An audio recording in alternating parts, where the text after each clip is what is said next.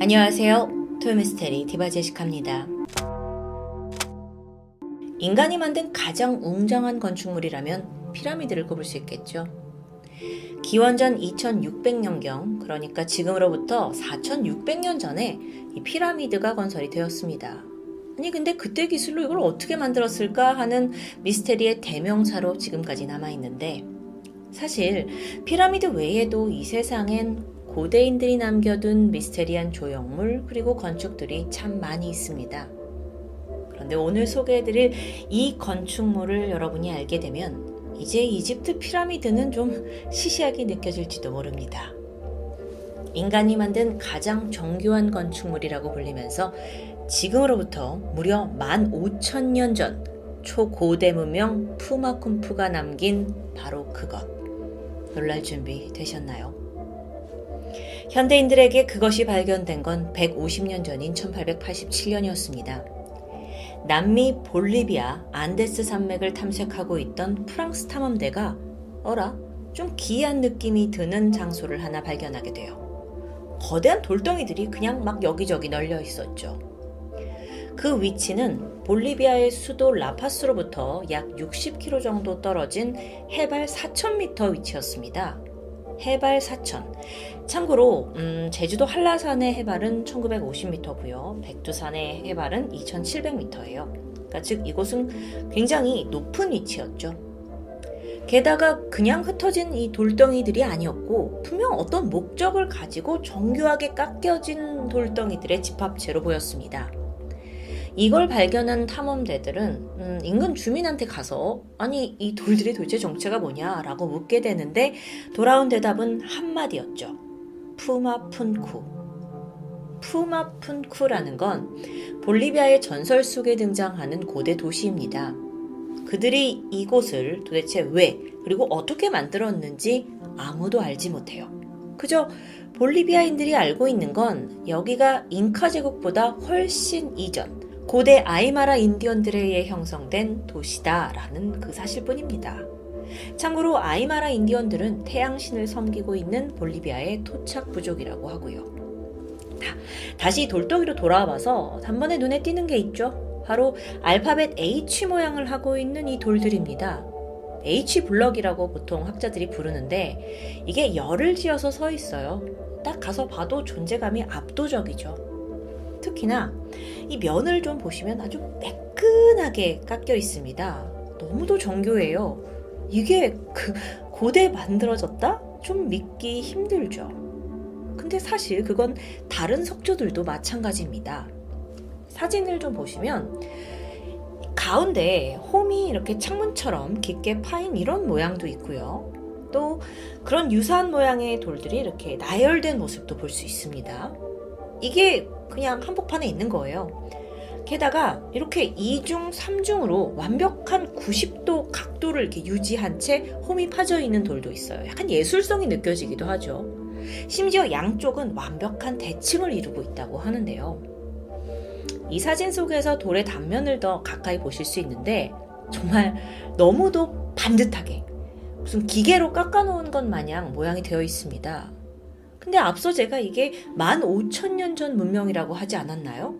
그때 도대체 어떤 도구로 이렇게 깎을 수 있을까요? 게다가 사진 속 돌 가운데 구멍이 나 있는데 이 구멍은 어떻게 팠냐는 거죠.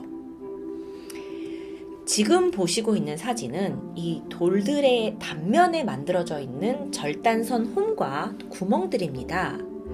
여기서 또 별거 아닌 것 같은데 굉장한 미스테리가 발견되는데 각각의 구멍들이 모두 동일한 간격이에요.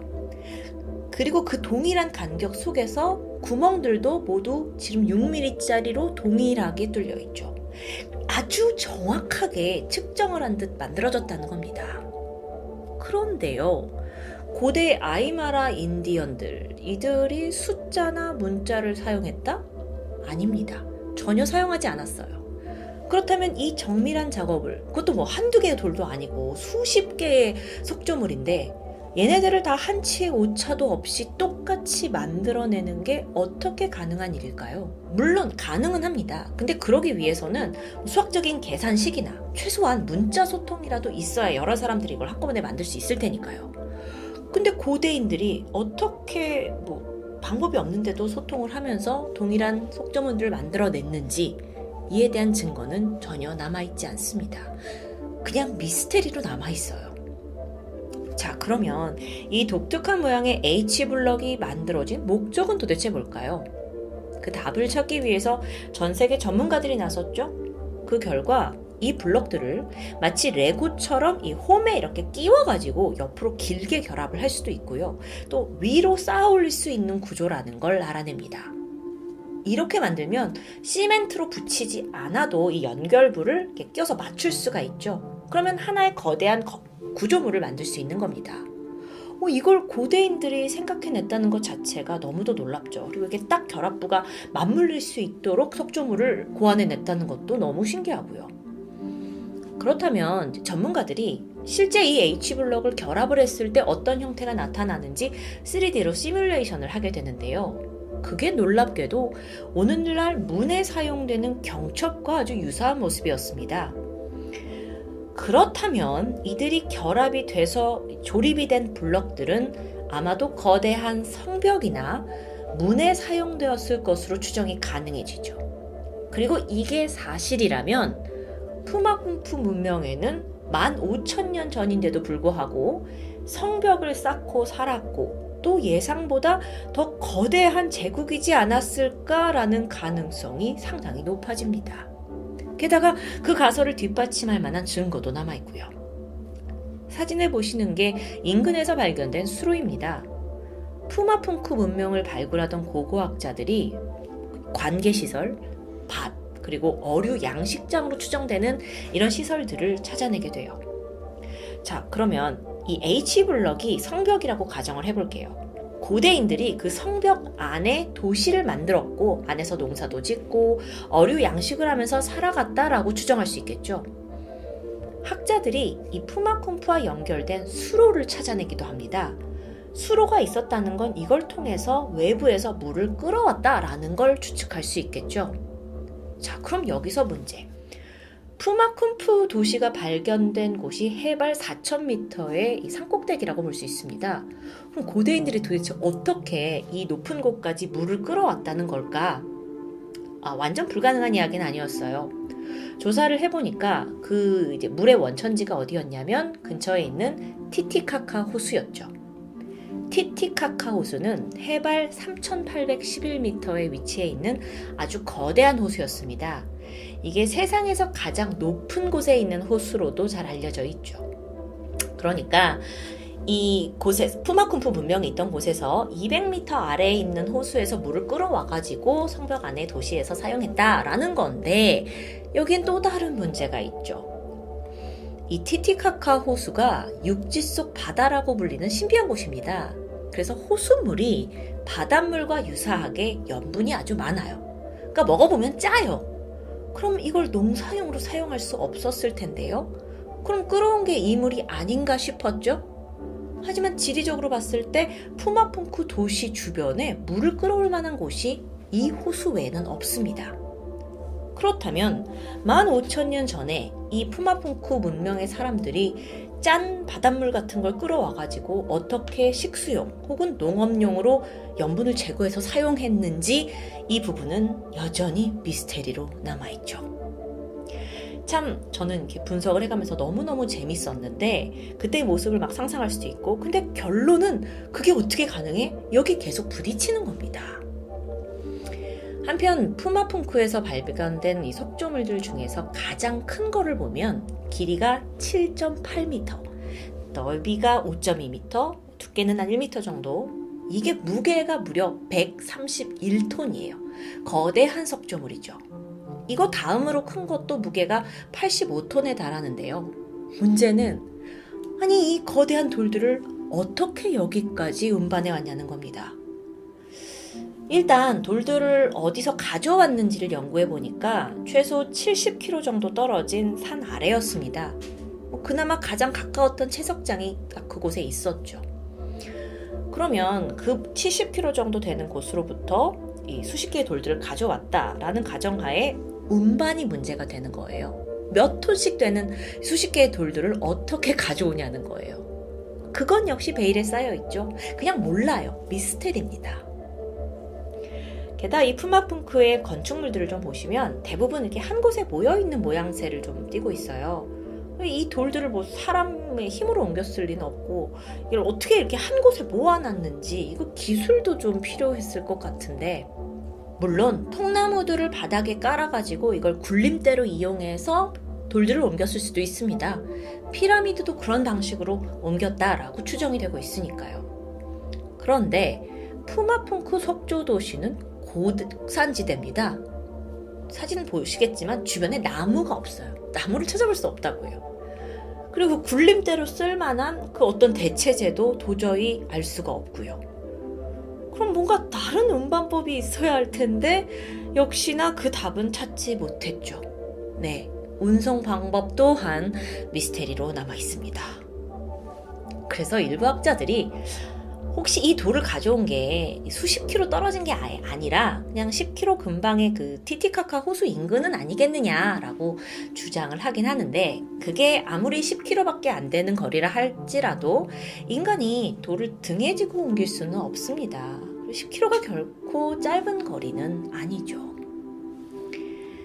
1966년 볼리비아에서는 너무도 풀리지 않는 미스테리가 여기에 많이 있다 보니까 이걸 좀 해결하기 위해 실험을 진행합니다. 힘 좋은 군인들을 모아놓고 2톤짜리 바위를 정말 힘과 밧줄로만, 그러니까 고대에 했을 법한 그런 방식으로 끌어서 옮기는 실험이었어요. 결론적으로 2톤짜리 바위도 이들이 겨우 몇 인치 옮기는데 성공합니다.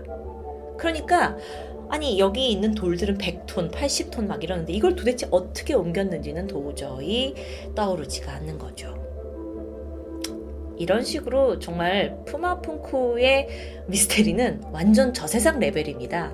그냥 답 찾는 걸 포기해버리고 싶을 정도예요. 단서가 전혀 없으니까요. 학자들 사이에서는 푸마쿰프 석조물의 이 가공되어 있는 수준이 레벨이 현대 기술을 훨씬 뛰어넘고 있다고 말해요.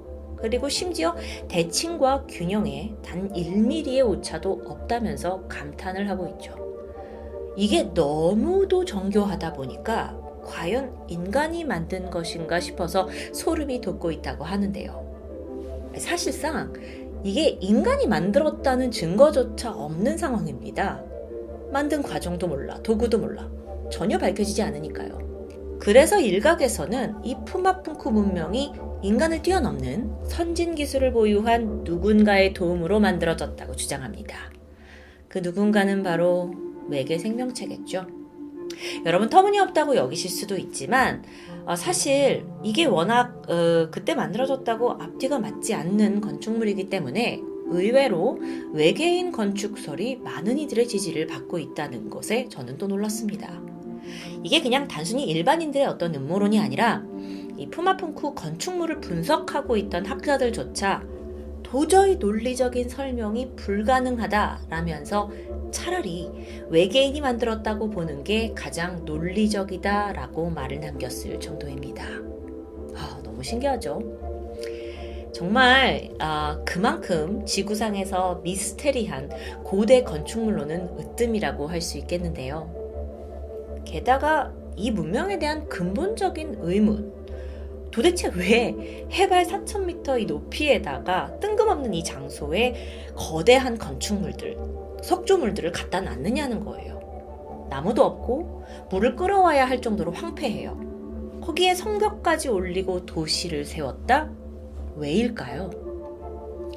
이 푸마풍쿠 건축물들이 맨 처음 발견됐을 당시에 모든 성벽과 그 석조물들이 다 무너진 채로 여기저기 좀 어지럽게 흩어져 있었다고 합니다.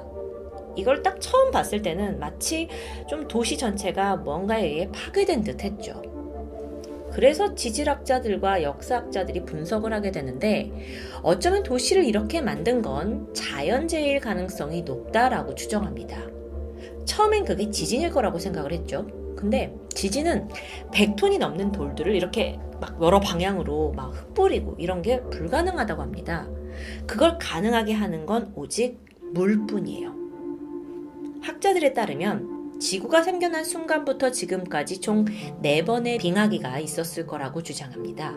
그리고 이 빙하기가 끝날 때마다 이어서 대홍수가 찾아오죠. 고대인들은 이 대홍수에 대비해서 높디 높은 산에다가 성벽을 쌓아서 도시를 만들고 자신들을 보호하려 했던 건 아닐까요? 그러다가 예상보다 더 큰 강력한 홍수가 밀어 닥치면서 결국 이 문명의 도시가 물살에 휩쓸려 사라지고 말았다는 시나리오. 물론 이론일 뿐이고요. 사실 지금 이 순간에도 푸마쿰프의 정체와 정확한 연대에 대해서는 학자들이 다소 여러 가지 주장을 펼치고 있습니다.